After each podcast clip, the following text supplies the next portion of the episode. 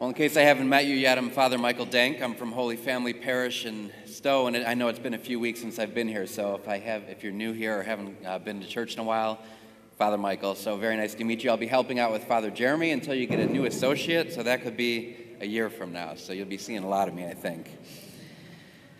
In the gospel today, we hear this man that had a speech impediment. And the beautiful thing, when Jesus comes across him, he does something rather remarkable. He takes him alone by himself and he spends some time with him. A couple years ago, there was a movie called The King's Speech. You may have seen it. It won a ton of Oscars and uh, was a really great movie. And the, the King's Speech is about this Prince Albert who's forced to take over as King of England. And he'll become King George, and he'll be the father of Queen Elizabeth II. And it's at that same time that Hitler is rising in power and England is about to go to war with Germany. And at that same time, the invention of the radio had just come into play. And so his role was going to be primarily a role of speaking. He would have to learn how to speak into the microphone and not only speak to the people of England, but to the people of the entire world. Now, this is a difficult task for somebody who stutters. And so the movie goes into the, uh, the terrifying burden that he has of stuttering.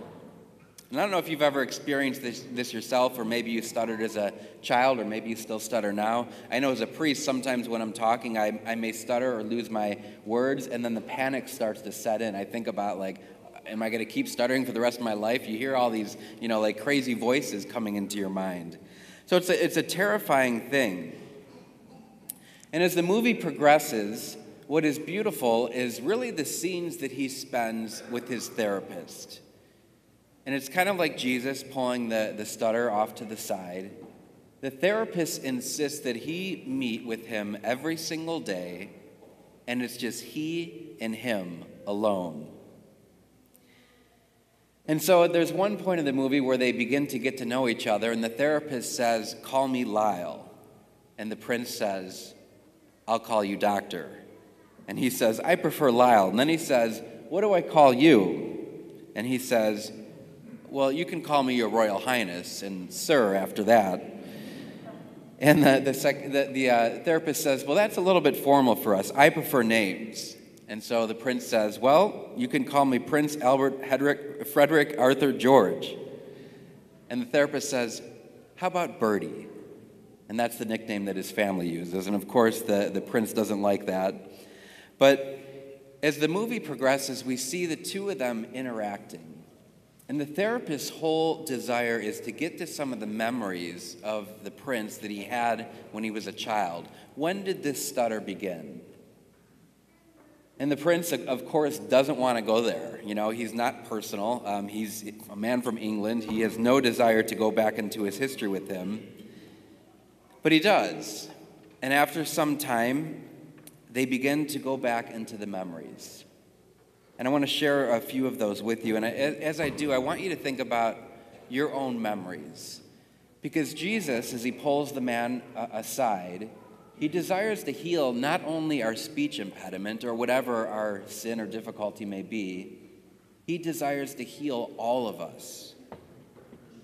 So they get together every day, and there's this memorable scene where they're doing these ridiculous things to try to get him not to stutter. One of them is they're, they're like three feet, like two feet apart from each other, and they're both shaking their hands and they're going, ah. ah, ah, ah Do you remember that part from the movie?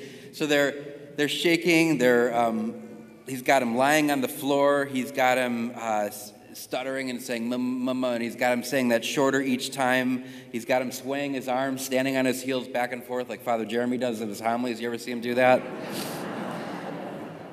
he, he gets him loose in his shoulders, um, yelling the word ah out the window, just screaming out the window. And then he has him singing, and then he says, Say Father. So he says, Father, Father, Father, Father. And it's at that point that there's a breakthrough because they begin to then look at his childhood.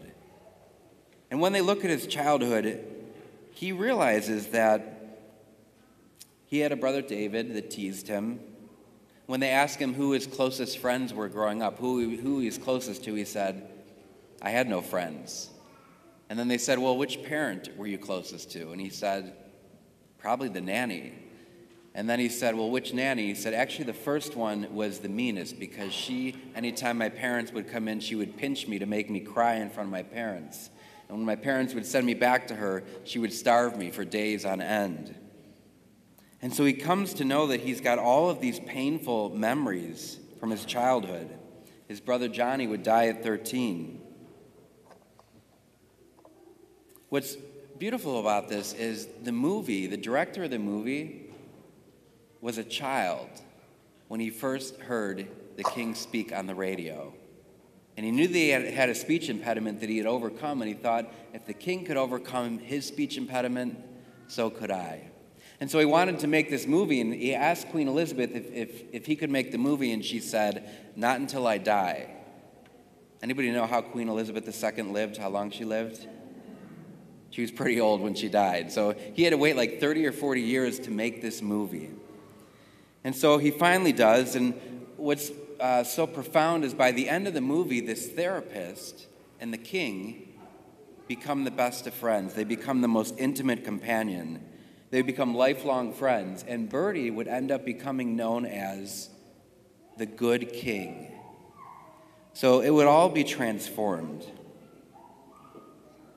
Well, Jesus desires to do the same for each and every one of us. And as I said, the, the beautiful part of the gospel today is he pulls the man who stutters with the speech impediment, he pulls him aside away from the crowds. Why does he do this? Well, I have to imagine, just as today, if somebody has a speech impediment or a stutter, they might get made fun of. You know, the crowds might be jeering at him. Back then, it was seen as being a sin even to have a disease or anything like that. And so he pulls him aside and he spends time with him. We don't know what Jesus said to him at that moment. But I have to believe that he spoke to him about his memories that needed to be healed and then he does two things that are very physical and very human, kind of like the silly things the therapist was doing to unlock the king's stutter. He takes his finger and sticks it into his ear, and he heals his hearing. And then he does something even more absurd. He spits on his finger and then sticks it into his mouth. So Jesus is, is swapping spit with this man. Well, that was always seen, saliva was seen as a, a, medicinal healing. So Jesus was giving his very body, his very saliva, to heal this man. And what's interesting is after he brings about this healing, he tells everybody, don't speak about it. And in Mark, Jesus would often say that over and over again because it wasn't the miracles so much that he wanted people to focus on, but it would be ultimately his suffering, his death, and his resurrection. And so, as each of us come before our Lord today in the Eucharist, He wants to be near to us. He may not spit on His finger and touch your mouth, but He's going to take His very body and place it into your mouth so that you can receive healing.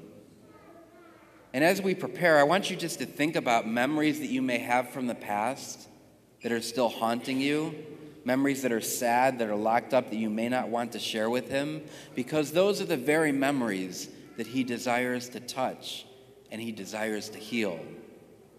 When you were baptized, there was a rite of baptism called the Ephphatha rite, and that comes from the gospel. And in baptism, as the priest does the Ephphatha rite, he takes the child or the adult, whoever it may be, and he places his fingers on the child's ears, and he says, May the Lord soon touch your ears to receive his word. And then we touch the mouth and say, and open your mouth to proclaim the glory of God. And so may the Lord soon touch your ears so that you may hear, and open your mouth that you may proclaim the glory of God.